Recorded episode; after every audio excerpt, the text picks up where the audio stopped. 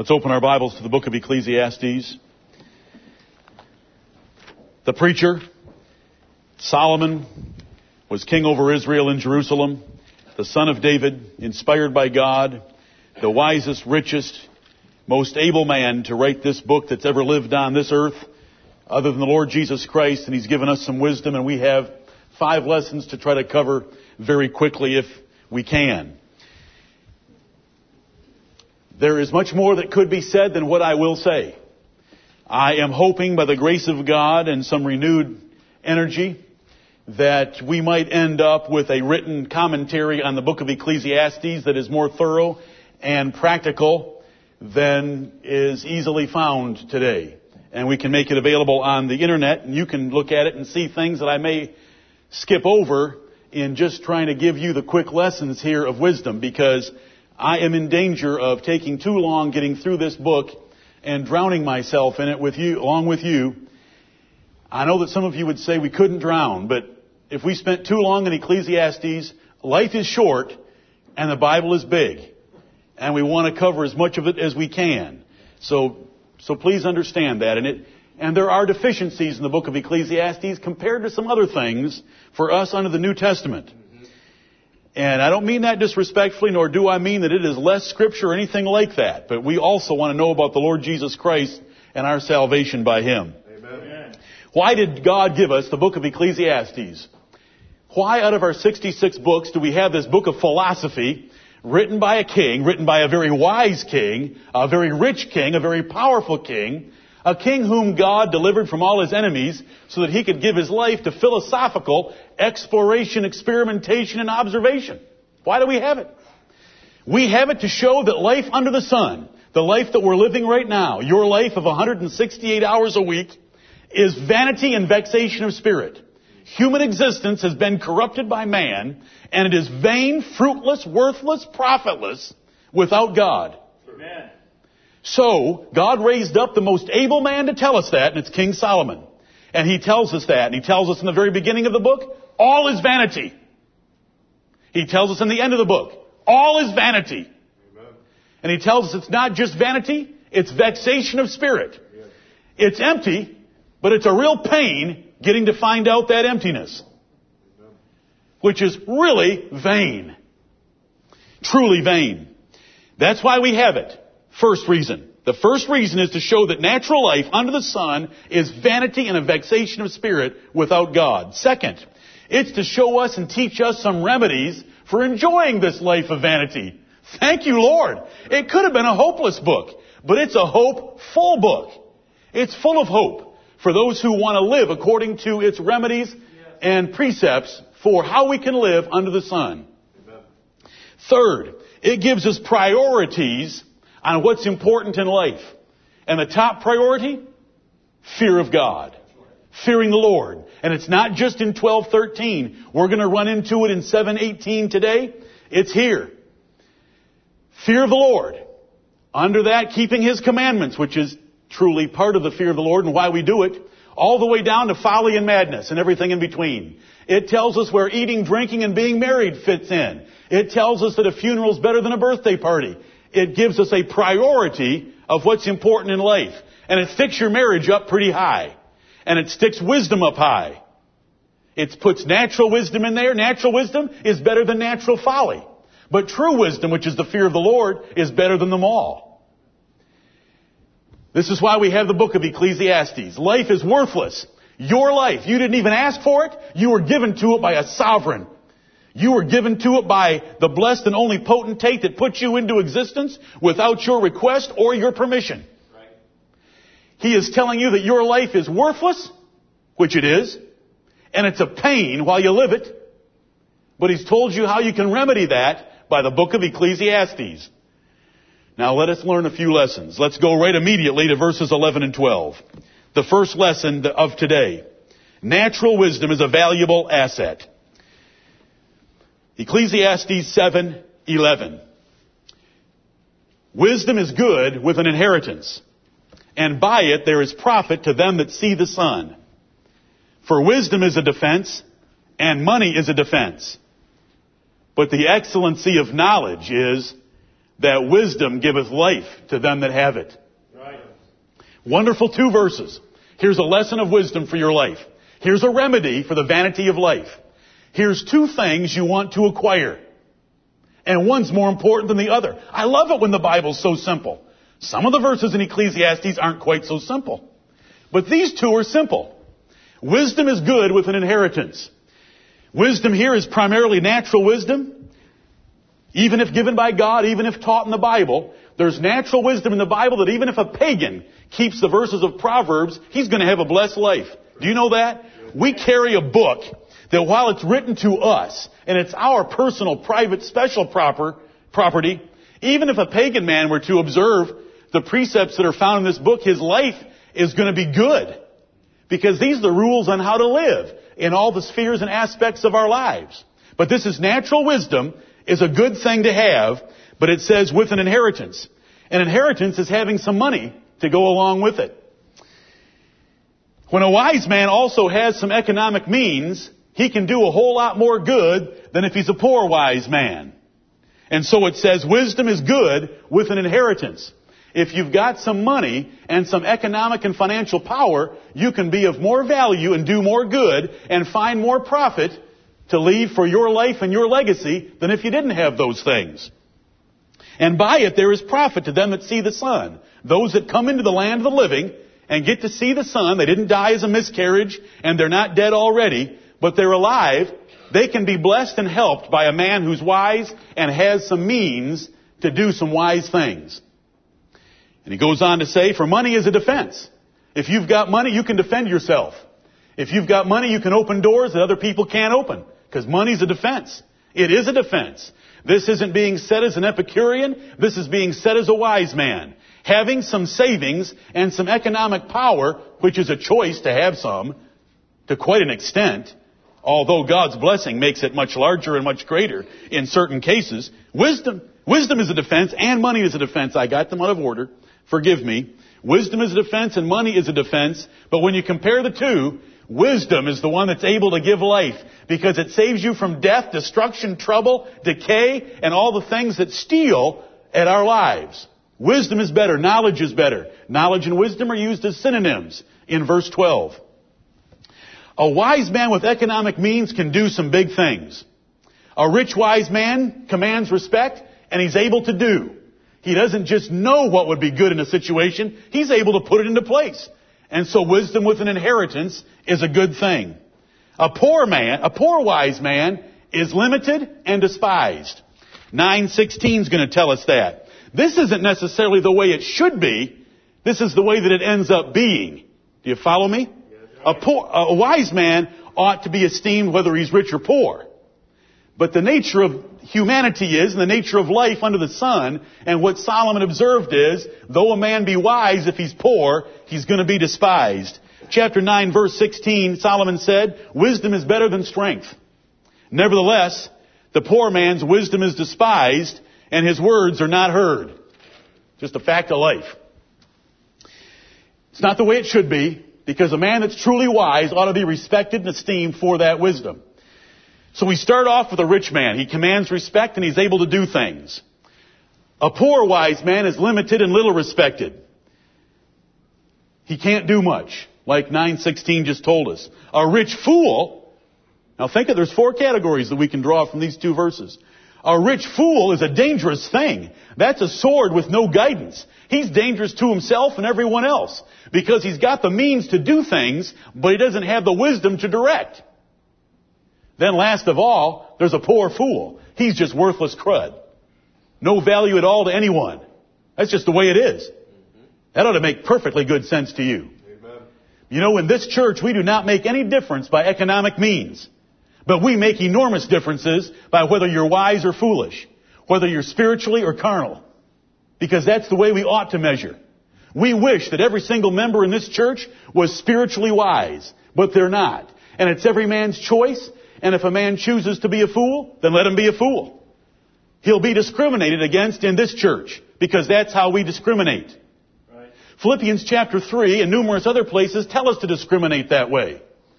We are to mark them that live like the apostle Paul. who mind heavenly things, who set their affection on the Lord Jesus Christ, who count all things of this world but dung, that they might be found in Christ and in His righteousness. Those are the ones we're supposed to set up and follow. The enemies of Christ, who mind earthly things, we're to avoid them and not follow them. But anyway, wisdom with an inheritance is good. It's a good thing. And there's profit to them that see the sun because they can do good things. Good men, now think about this verse and the value of it for wisdom. A good father is going to teach his children two things from this lesson. He's going to teach them how to be wise. How do you teach them wisdom? By teaching them the Word of God and showing them the Word of God. By living the Word of God before them in your financial transactions, your business dealings, your relationships with other people, the way you submit and treat the government, the way you treat your wife, the way you raise the other children in the family. All those ways you can teach a child wisdom. And you pour the book of Proverbs into them.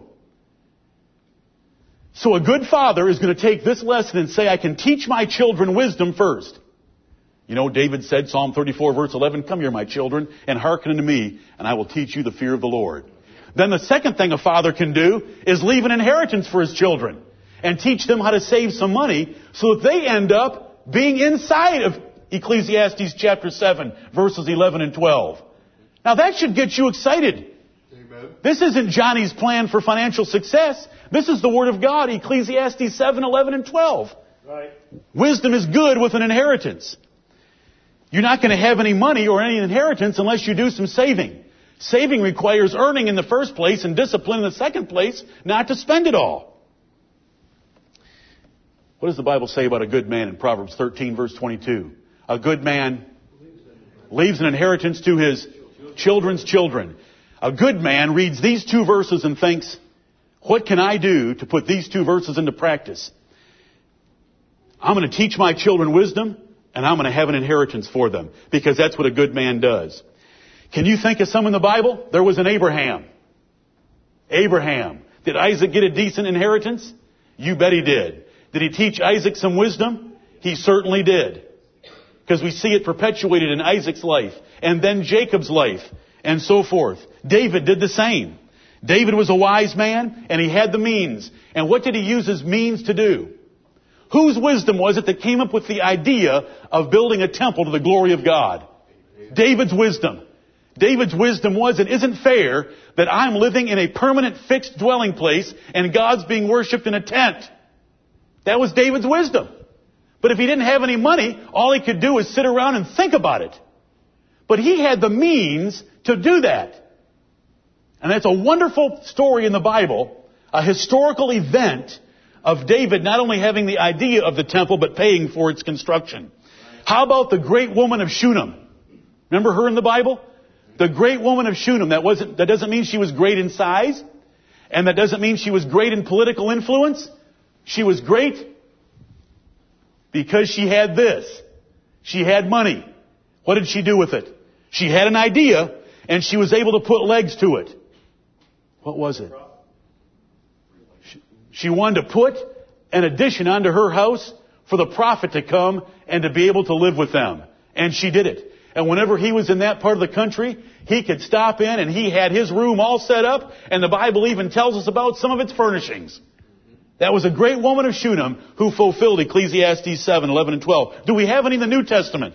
Is there a Barnabas there? Right. In the New Testament. He was from the land of Cyprus and having lands, he sold them and brought the proceeds and dropped them at the apostles' feet and said, build this church up with whatever financial obligations you have. Let's take care of it. Did Philemon do that? Yes, he had refreshed many. How about Gaius? Had he refreshed many? Nothing in this verse contradicts the danger of the love of money. It's just wisdom. While we're living here, let's learn to be wise and let's accumulate a little bit of financial ability to do some wise things. That's what we should teach our children. And if you children haven't been taught it, I'm teaching it to you right now. Right. Those are two goals you want to have. Then when you go to work, when you go to work, one of the greatest reasons to go to work and to earn a living and to have a business and to try to get income out of it is not for yourself, But to be able to do wise things with it, I'm talking about your family, upgrading your, your level of clothing or your bed sheets. That's part of it. Oh, I still, I still can't believe I went off onto that rabbit trail a few weeks ago. But anyway, this is what you should be teaching and learning. And when you go to work, what are you thinking about when you try to, when you're looking at a possible promotion or you have an opportunity to work some overtime or you see an advantage in your business to generate more income? To be able to put legs to wise ideas for the kingdom of heaven. Right. Those of you in this assembly that are in the top 25% of the earners in this congregation, you're there by a combination of a couple of things. Time and chance, God's blessing and mercy, and your diligent efforts. But you're in that situation. If you're in the top 25% of earners, you make sure you're a wise man and you make sure that you're using it to put legs to some of the things, the good things and the profitable things that you can do to them that are under the sun. God's given you that opportunity and He hasn't given that to all men. You're blessed. Do you know what Jacob said? I am not worthy of all the blessings and all the mercies and of all the truth that you have shown me. There was a man that had so much stuff he had to divide it into two companies to travel comfortably. And he had truth going with it. That's a great man who's able to do many things. Wisdom is a defense. It's the power of right judgment. It knows what to do, when to do it, where to do it, and how to do it. It knows what to say, when to say it, how to say it, where to say it, to be of most value and most profit to God and men. It knows what is best for a situation. You had your, our brother Chris read to us from 2 Samuel 20 that that wise woman was able to appeal to Joab, are you going to destroy a whole city of Israel just for one man? I wish that our nation was that wise. Do you know how we could have been as wise as the old woman of, of Abel? We could have sent an email to the nation of Iraq a few years ago and said we want Saddam's head in a basket in Jerusalem in 48 hours. If not, we'll nuke you into a sidewalk. Why in the world should we be over there forever? But that's another story. Just think about the wisdom of that. How much money did Joab have to spend trying to take down the whole city to get to this enemy of God? He didn't waste time there because the woman saved him the waste. Right. He was going to do it because he liked big military operations. Oh, they raised up a ramp against the city walls and they're up there with their telephone poles pounding concrete away and they're going to just starve these people out and cost the nation a fortune. Ever thought about costing us a fortune? Give me a few minutes. We'll toss his head over the wall. That's a wise woman. Right. Wisdom is a defense. You'll never have any money for defensive help unless you practice how Solomon told you to get it. Is Solomon the one that told us how to have some money for such times? Right. He said, Go to the ant, thou sluggard, and learn that while the times are good, they set aside for when the times are poor. Chapter 6 and chapter 30 and verse 25. And you're never going to have wisdom unless you study the Word of God. Wisdom isn't poured into your head. Wisdom is something that you seek after like it's hidden treasure. Solomon taught us that as well in Proverbs chapter 1 and Proverbs chapter 2. And do you know why he wrote the book of Proverbs? To help you get into the wisdom side of these two verses. And then he told you how to get into the financial side of these two verses in the book of Proverbs as well. It's to, it's to your blessing. We're thankful to God. You know, God puts us together in a wonderful way. Not everybody can be equal, and there's not a thing wrong with dividing people up just the way God made them, and, and the, on the basis of the efforts that they've put forth, and God's favor upon those efforts. But those in this congregation have been blessed to have the means, and have been blessed to have the wisdom. May they, by the grace of God, put legs to that wisdom and do good things, and in most cases, they do. And we can be very thankful for that as a church. But you look what it says between the two things. If you've got money and you've got wisdom, look what it says in the second part of verse 12. The excellency of knowledge is that wisdom giveth life to them that have it. It is far better for you to be able to communicate the truths of God's Word and the precepts of God's Word and the knowledge of the Lord Jesus Christ and the God of heaven and fearing Him and the forgiveness of sin and all the things that wisdom includes and contains. Natural wisdom plus spiritual wisdom, I'm using right now for my example, it's far superior. Don't be confused sometimes the Bible when it uses wisdom, knowledge, understanding, and, and uses them back and forth because they're basically synonyms of each other, like it is right here. That was the first lesson from chapter 7. I love it when the Lord gives priorities. I'm sorry, I'm not ready to go on yet. Nothing in this verse contradicts the love of money that's warned against in the rest of the Bible. Right. How does wisdom give life to them that have it? It saves them from foolish destruction. It saves us in so many different ways if we know what to do, when to do it, how to do it, where to do it. That is just a wonderful blessing from God, and the Bible teaches us those things. It teaches us those things for natural living, and it teaches us those things for spiritual living. It tells us how to please God and how to please men. It tells us how to be successful with God and successful with men. But it's got to be put into practice, and you've got to learn it. The next lesson is in verses 14 through 16. Now, I draw a line between 16 and 17, and I draw it for reasons. But I want to tell you that when I give you these little lessons, my chunks that I'm giving you are arbitrary. Because the Word of God just is run on. You know, these, these verse distinctions that we have are only a few hundred years old. The chapter distinctions we have are not very old. And my little, the little divisions that I make are to help you get a bite-sized portion that you can understand so that you can swallow it. That's why I do it. I do not want to violate the context of a larger section of of Ecclesiastes by taking a small bite.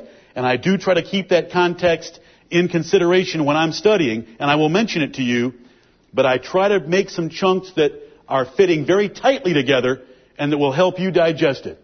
The next lesson from chapter 7 is verses 13 through 15. Consider the work of God. For who can make that straight which he hath made crooked? In the day of prosperity, be joyful. But in the day of adversity, consider. God also hath set the one over against the other, to the end that man should find nothing after him. All things have I seen in the days of my vanity. There is a just man that perisheth in his righteousness, and there is a wicked man that prolongeth his life in his wickedness. God's providence should provoke fear. God's providence should provoke humility as we submit to Him and His choices in our lives. It says in verse 13, consider the work of God. We should stop and think about what God does in the earth's affairs. Who can make that straight which He hath made crooked? He is not talking about teeth, because we can take crooked teeth, tie them together with some wire, and make them straight.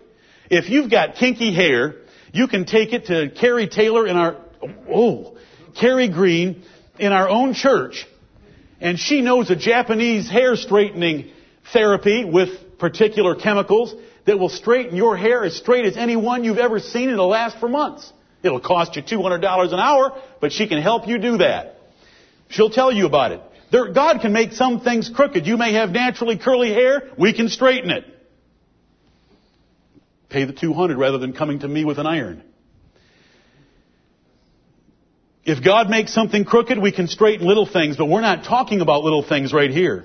The next verse tells us what we're talking about. We're talking about the days of adversity and the days of prosperity. We're talking about business cycles. We're talking about business ups and downs. We're talking about getting a good job, losing a good job, being stuck in a poor job. We're talking about the affairs of nations. We're talking about recessions. We're talking about political changes. We're talking about nations overthrowing nations that severely affect your life. When God makes something crooked, can you make it straight? We got a pretty crooked government right now. Can we make it straight? No, we have to pray for it and submit to it and humble ourselves and beg God to help us survive under it. Amen. You're not going to change it. Right. Consider the work of God, for who can make that straight which he hath made crooked? The next verse is very helpful to understand what we're talking about. We're not talking about teeth or hair. In the day of prosperity, be joyful. If you were a farmer and you had a day of prosperity, that meant sowing was able to take place on time with good, favorable conditions. All year long, you were protected from pestilence, excessive rain, storms, fire, lightning. You were protected from bugs, insects, diseases that would affect your crop. You were allowed to get your crop out of the field. You were allowed, the, the Lord sent an early and a latter rain to fill it with moisture so that when you did harvested at the end of the season, you had the ultimate optimum yield per acre that you could get. You cannot affect those things. God is the one that does those things. So it says, in the day of prosperity, be joyful. In the day of adversity, consider. When God sends prosperity your way, rejoice toward Him. Be glad toward Him. That doesn't mean we don't celebrate together, but it's all to the Lord. I love that aspect of our congregation. That we love to get together to celebrate God's goodness to various ones of you. When you sell a house, we celebrate. When you buy a house, we celebrate. We look for occasions to celebrate. Because God is good.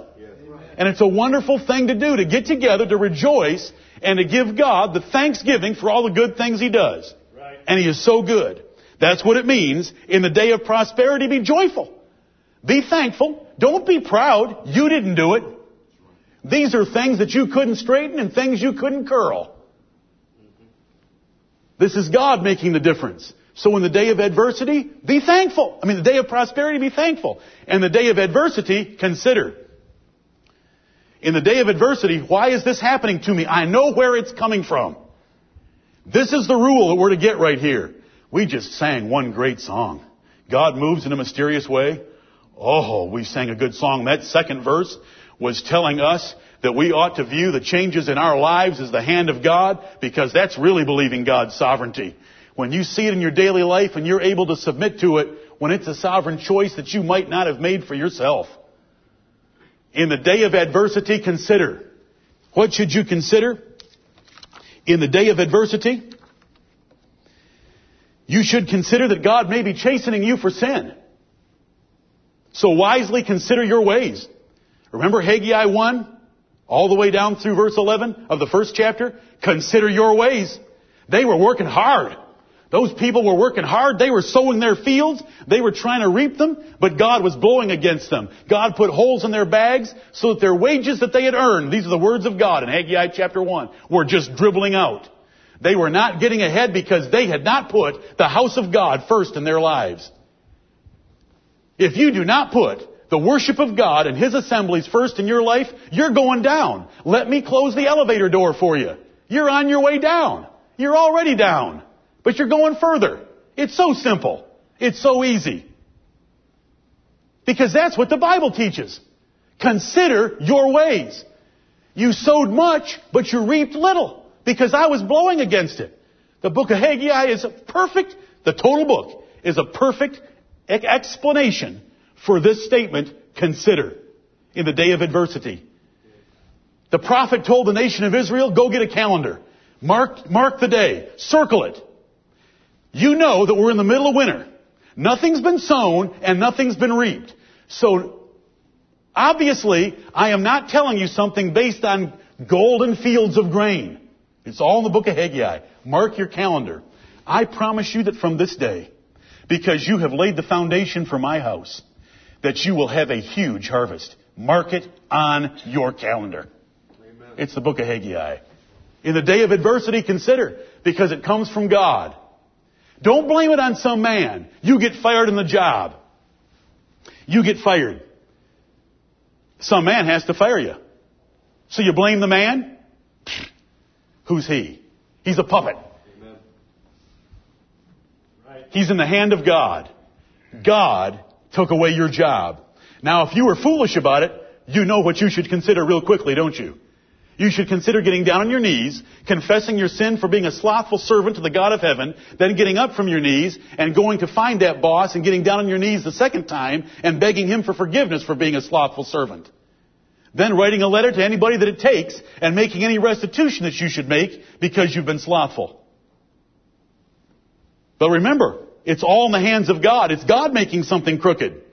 And so in the day of prosperity, we, we, rejoice. In the day of adversity, we consider, because it came from God, what lesson is God trying to teach me? Right. Uh, Your adverse circumstances could be for God's glory. If you can't see any fault in your life that you were a great employee, that you had the kingdom of God and His righteousness first, and you lost your job anyway, it could be for the glory of God. Then give Him glory. Lord, I hate losing my job. But I know I'm loving you right now, and unless you reveal some sin to me that's hidden in my heart, I know that I'm following you. I was as faithful as I could be on that job. I'm going to give you the glory. Have mercy upon me and shorten the lesson. Job should have prayed that. Elihu said his lesson could have been shortened. You know, sometimes God does things, adverse circumstances, like the man born blind in John chapter 9. And you're supposed to consider that one was for the glory of God. And that lesson, an entire chapter of the New Testament, is there for our learning. Adverse circumstances could be for your perfection. They could be a trial of your faith. So grow in faith. Be thankful for them and say, thank you, Lord, for increasing my faith and building patience in me, because I'm not a very patient person. But I'm thankful for learning patience by this event. It could be the consequences of your own sin. So that's what you, you, should examine that as well. Just the natural consequences of past foolishness. If you get knocked out of a job and it's hard for you to get one, you should go, you should look back at how you prepared yourself to have a transferable skill. And if you didn't prepare yourself to have a transferable skill, then all you're doing is reaping some natural consequences of your own foolishness. God will be merciful if you'll admit your foolishness. And ask Him to help you. Job did well in the day of adversity and prosperity.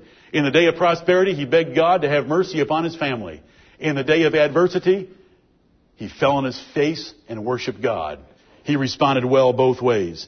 Why does God do all these things? The last part of verse 14, to the end that man can find nothing after him. Because there is nothing outside the control and power of God. God is going to raise you up and put you down. We just sang it. God is going to bless you with good times. He's going to He's going to send you some bad times. And the whole purpose of it is so that you don't find anything after God. God is in charge of your life. And He wants you to praise Him for the good things He sends. He wants you to consider when He sends you some times of adversity. But in both cases, we're to humbly submit and glorify Him. Included, included in God's providential dealings with men, we find in verse 15 that Solomon had observed among all the things that he had seen in the days of his vanity that sometimes a just man might die early and a wicked man might live a long life. That is not the ordinary rule. The ordinary rule, this is, this is where people get confused and understand the Bible. In one or two minutes, I'll try to help you understand the Bible. There are so many different factors that weigh and bear on your life that you cannot single one out and make it an absolute rule and put the others in contradiction to it. If God say, if God gives us a general rule in the Bible, we are supposed to believe it. And the general rule is that righteousness extends life and wickedness shortens life. But there are a whole lot of other factors that influence life expectancy, and God is operating all these different things at all times. What was the number of that last song? I should know. 128. Let's see if we just all sang it. You don't need to turn, I'll read it to you. Just the second verse. Deep in unfathomable bold minds of never failing skill, he treasures up his bright designs and works his sovereign will. Unfathomable. That means you can't figure them out and sometimes they appear to contradict but they are not contradictory. Wisdom extends life and foolishness shortens life. But sometimes God takes the righteous early because he wants to show them a favor by getting them out of this ugly place. That's Isaiah 57, the first two verses. He says he takes the righteous and people look at it and wonder, why did that good man die so young? Because God wanted him with him. I mean, was it a bad thing that happened to Enoch that you heard about last Sunday? That the Lord took him so that he was with God? No. Does that contradict the fact that righteousness extends life? Yeah. Not at all. That is an exception. In all good legal documents, there is going to be a statement, all other things being equal. Or in a good description of some general proposition, you're going to add the qualifying statement, all other things being equal. All other things being equal, righteous men live longer, wicked men die sooner. All you have to do is look at Hollywood's life expectancy and compare it to the life expectancy of the United States in general. Hollywood dies at about half. The higher you are in prominence, fame, and popularity, the sooner you die. Go check out all the rock stars that I grew up under in the 60s, 70s, and early 80s. Go check out the Janis Joplins, Jimmy Morrisons, Jimi Hendrixes, and others. Check out the James Deans and all those profligate fornicating, God blaspheming individuals that lived. They die young. Right. The book of Proverbs teaches that over and over. What does it say wisdom's going to add to your life? Many days, many years. It says it over. What's, what's foolishness going to bring you? Death. Why do you discipline your child to save his soul from death? And hell, you're supposed to save him that way. So when we come into this verse, we see that Solomon observed that sometimes a righteous man would die young and a wicked man would prolong his life in his wickedness. And he saw that under the providence of God as well. Who consider the work of God. What God makes crooked, don't you try to make straight. You've got to remember that God is operating under a whole, a whole lot of propositions that are taught in the Bible, not just one. He's doing all kinds of things. Debt doesn't work. But sometimes debt does work. Why does debt work sometimes? Foolish debt, excessive debt, because it's the prosperity of fools. Proverbs chapter 1 and verse 32. So that they follow their prosperity rather than the Word of God. Our nation's doing that right now. Because most everyone in this country lives so luxuriously, they don't care about the debt this nation is building up. But it's the prosperity of fools. That's verses 13 through 15. In the providence of God, we are to humble ourselves to it. And we're going to have days of prosperity and days of adversity. You know, you can all take care of yourselves in the day of prosperity, can't you? And we need each other sometimes in the day of adversity. But if we prepare ourselves ahead of time, we'll be well prepared. Verses 16 through 18. Be not righteous over much, neither make thyself over wise. Why shouldest thou destroy thyself? Be not overmuch wicked, neither be thou foolish. Why shouldest thou die before thy time? It is good that thou shouldest take hold of this. Yea, also from this withdraw not thine hand, for he that feareth God shall come forth of them all. Another great lesson. Now you may be asking yourself, why'd you draw a line between verses 15 and 16 since it appears that verses 16 and 15 are closely related? Because I don't believe the righteousness in verse 16 is at anything like the righteousness in verse 15. The righteousness in verse 15 and 14 is the righteousness of a truly just man. It's real righteousness. Because it, it bothered Solomon that this just man who lived righteously would die young. It would only bother him if it was real righteousness. The righteousness that is in verse 16 is not real righteousness. Because how can you have too much of that? Listen. Can you have too much of righteousness? Real righteousness, properly defined? Never. Can you have too much of wisdom, properly defined? Never. Look at the 17th verse. It, this, this has to be a new thought. Look at the 17th verse. It says, Be not overmuch wicked, neither be thou foolish. Why shouldest thou die before thy time? Now I thought in verse 15, he had said that wickedness could extend your life. Are you with me? For those of you who want to see how the verses work together, are you with me? In verse 15, wickedness extended life. But in verse 17, wickedness shortens life. Therefore, we must have a little bit of difference between the lesson of verses 13 through 15 and the lesson of 16 through 18. I gotta go on. I hope you see it. You're getting in three minutes what it takes me three hours, and it's generally true. I never want to misdivide one of God's verses. But there is a division between 15 and 16. When it says be not overmuch righteous, it's talking about a man-made righteousness that goes to excess and destroys your life because you don't enjoy the good things that God gave us to enjoy because you've got some monastic, nun-like approach to life. Oh, thank you. I thought for a while I was in a morgue. Thank, I, listen, you know I don't need amens. I sometimes wish we had a shouting Baptist church. Amen. But I, brethren, be not overmuch righteous. That can't be righteousness as defined by God because we never have enough of it. Amen. We can't be the wisdom defined by God because we don't have enough of that.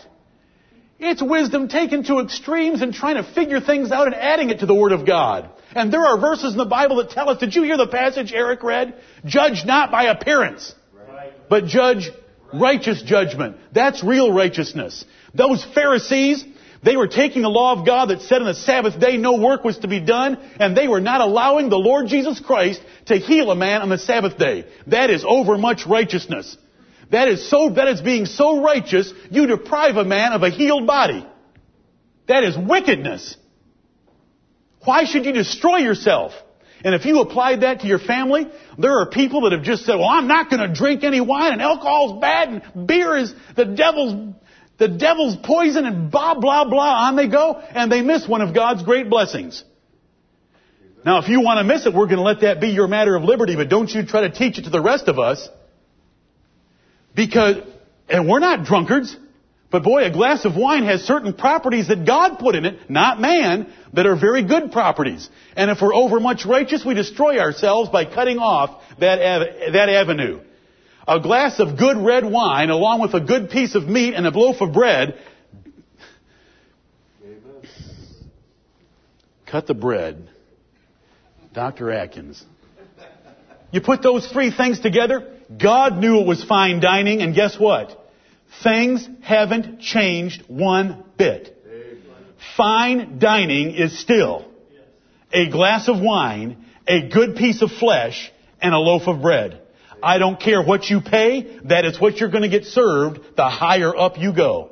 It's just going to be a richer selection of meat, and it's going to be a rarer vintage of wine, and it's going to be a finer piece of bread. That's all Amen.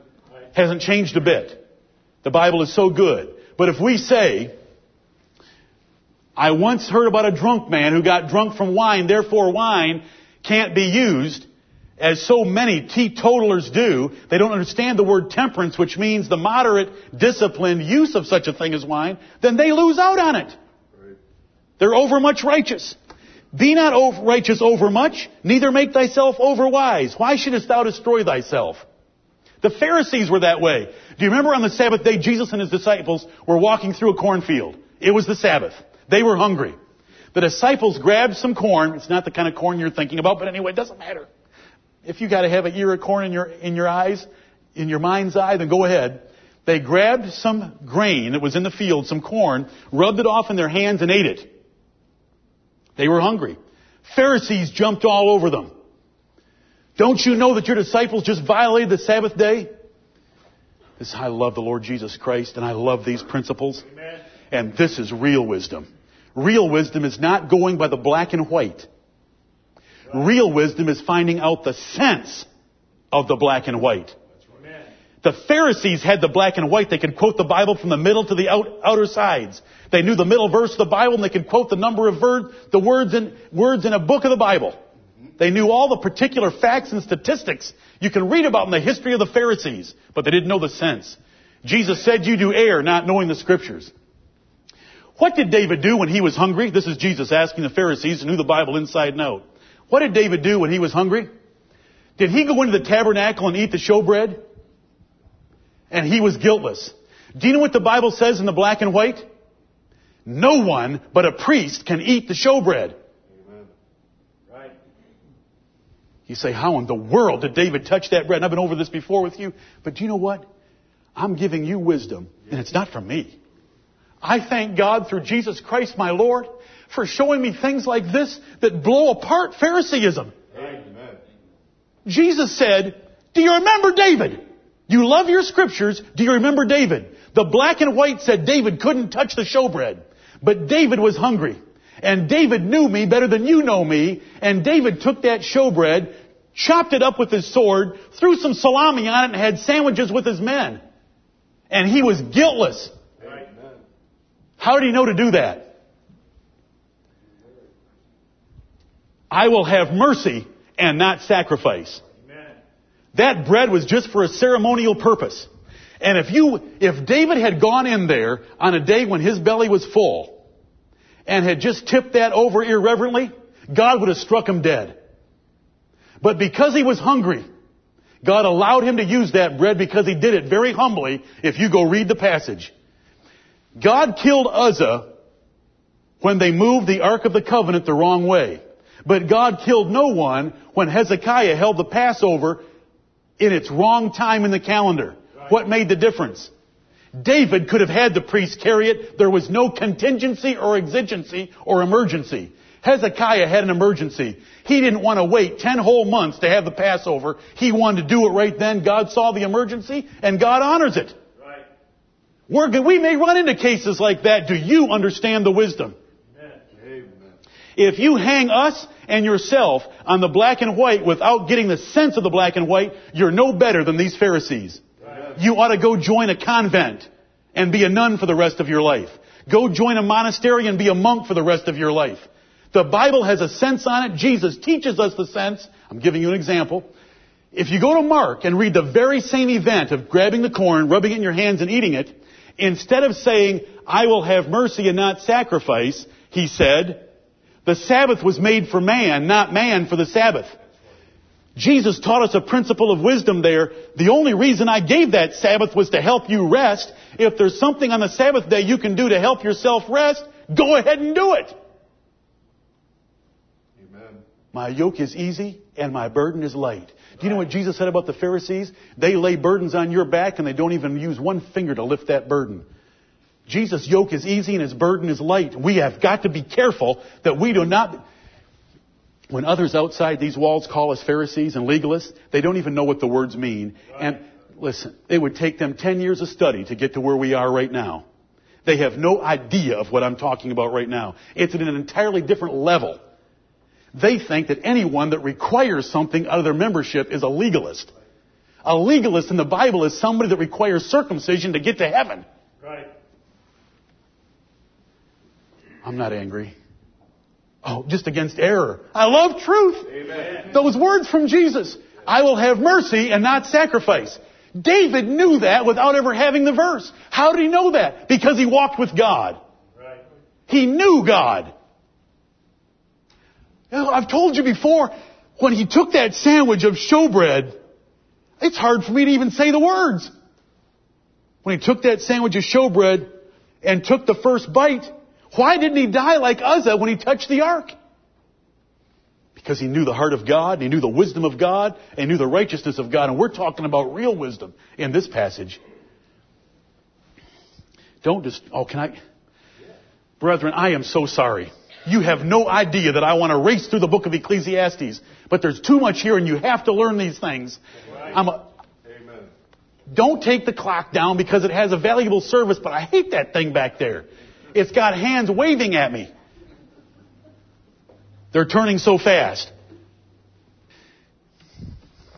Will you turn to a passage in Colossians? I want you to see. Colossians chapter 2.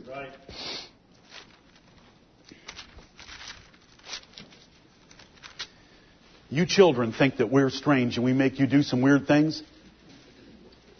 Yesterday, a whole bunch of Seventh day Adventists had to go to church on Saturday. Do you know how weird that is? Do you know what? When those Seventh day Adventists went home after church and they said, Daddy, can we have a pizza to sit around with the family and talk about what we heard at church on Saturday? Daddy said, No, we can't have a pizza unless it's a cheese pizza. And if he was a strict Seventh day Adventist, he wouldn't even let you have a cheese pizza. Because their false prophetess, Ellen Harmon White, went to heaven and saw in the Ten Commandments that the commandment about the Sabbath day was highlighted. That it's the most important thing in the whole world. That anybody that worships on Sunday has taken the mark of the beast. Now that's weird. Right. Do you know where they get it from? By being over much righteous and over wise. They try to outthink God. I want you to remember this about the Sabbath day. No one before Moses, when he came down from Mount Sinai, had ever heard of or kept the Sabbath day. That's right. No one. You say, well, what about Genesis chapter 2? It says in Genesis chapter 2 that God hallowed the seventh day because that's the day he rested. Who wrote Genesis chapter 2 and when did he write it? Moses wrote it after he came down from Mount Sinai. No one kept the Sabbath day in the book of Genesis. Amen. They'd never heard of it. Can I prove it? There isn't a single reference to it in the book of Genesis about any of the contemporary people living in that book keeping it. When it was introduced to Israel, they had trouble keeping it because they didn't understand it. Right. the first couple of weeks they took their manna home and didn't have enough because they thought they were going to go out the next day. You can read about it. Third, why did God give the Sabbath? It was a special sign between Him and Israel and no one else.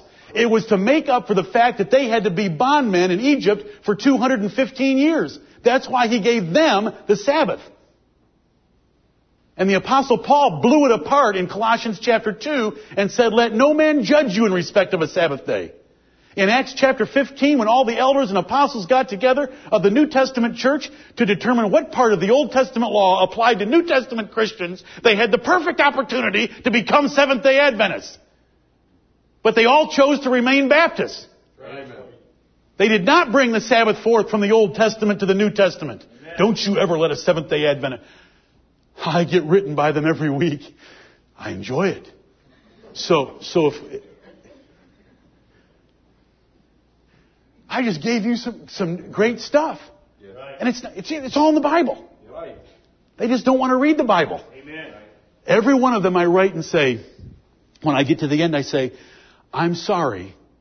I'm sorry that you want to pretend that you're a Jew following Moses under the Old Testament. I wish you would come and join us because we're Gentile Christians following Jesus Christ under the New Testament. Amen. I'm not haughty when I say it. I'm just thankful to God, and I really sincerely wish they would come and join us. Right. Look at Colossians chapter 2. I'm, be not righteous overmuch, neither be overwise. Why shouldest thou destroy thyself? Why ruin your life? Watch this. As another explanation, ah, before I get to it. 1 Timothy chapter 4, does it tell us that the Spirit speaketh expressly that in the latter time some shall depart from the, depart from the faith, giving heed to seducing spirits and doctrines of devils. What's a doctrine of the devil? Celibacy. The ministers of God, supposedly those closest to God, being unable to get married. That is a doctrine of the devil. Why destroy yourself? Listen, I thought I was destroyed until December 31st, 1976. Do you know what I got on December 31st, 1976? Sherry. Amen. I thought I was destroyed till then. God couldn't and didn't. I was crazy till December 31st, 1976 because I was destroyed. And the priests of Rome are destroyed because they have that crazy vow of celibacy. Right. Then they have a vow of poverty. You gotta sell everything you own and you can own and have nothing. The Bible never tells us that. Do you know what the Bible tells the rich in 1 Timothy chapter 6? Enjoy your wealth. Right. God hath given us richly all things to enjoy. Those are in the words to the rich. Enjoy your wealth.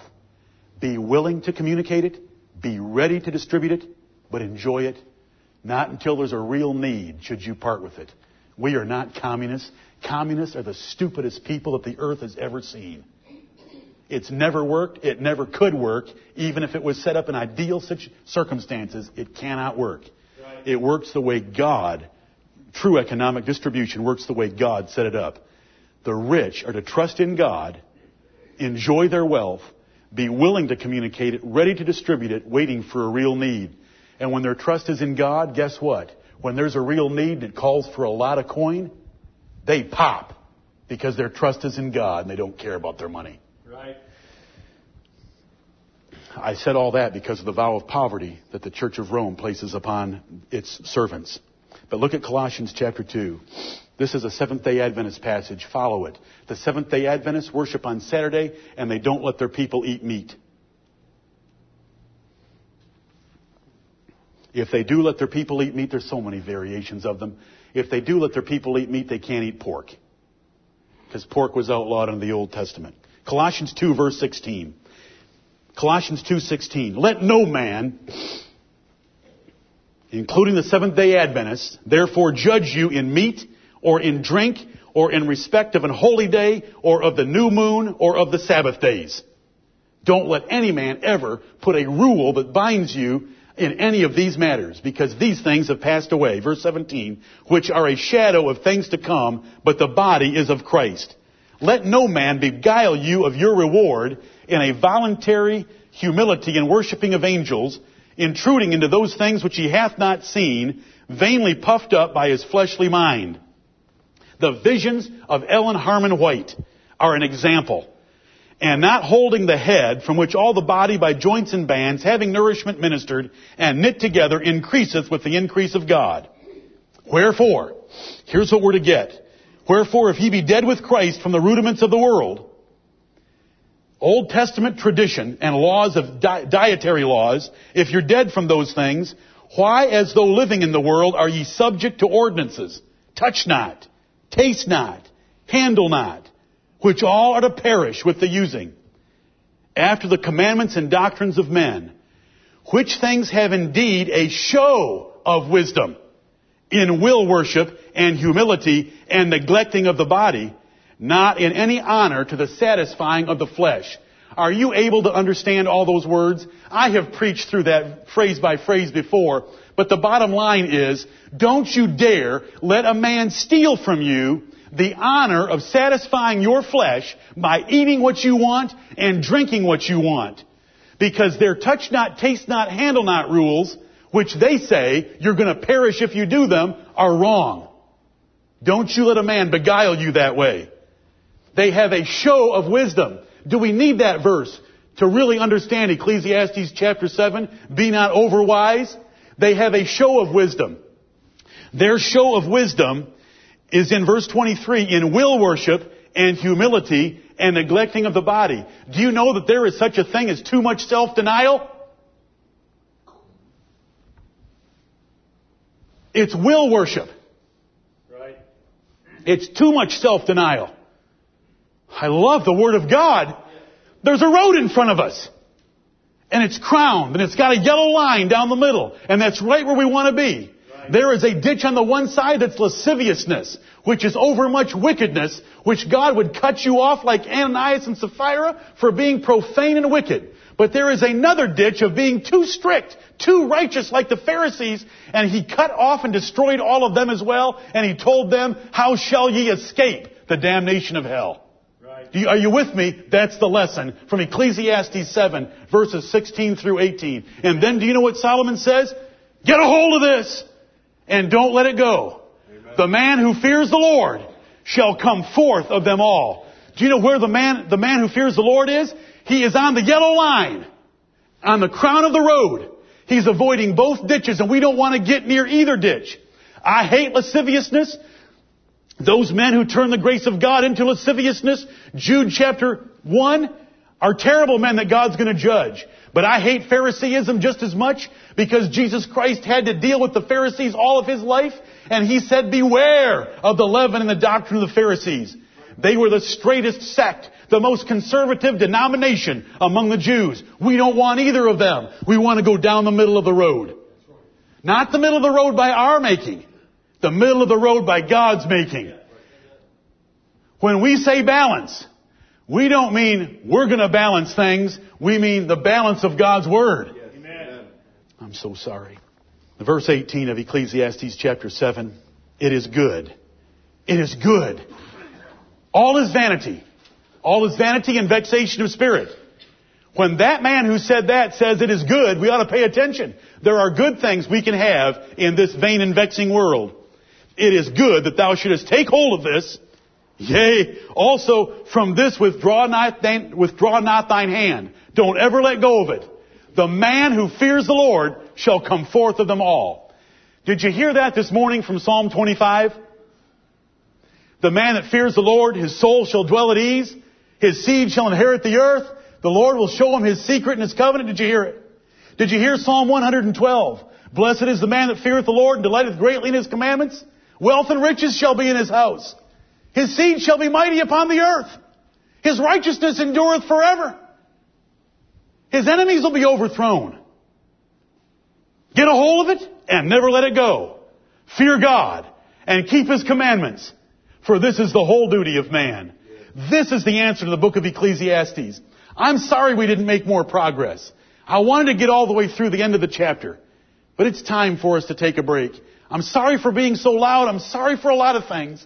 But I hope you've heard the Word of God. Amen. I hope you love the Word of God. Amen. I hope that you've learned a few things. That wisdom with an inheritance is a good thing, and you can have both by diligent efforts and God's blessing.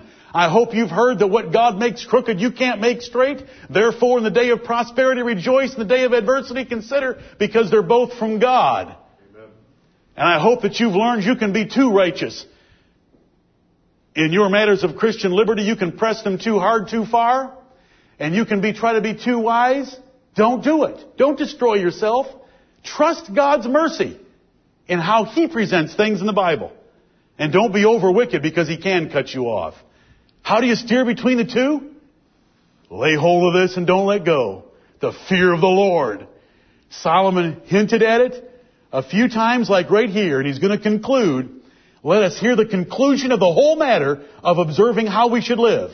Fear God and keep His commandments. This is the whole duty of man. Amen. May the Lord bless the preaching of His word.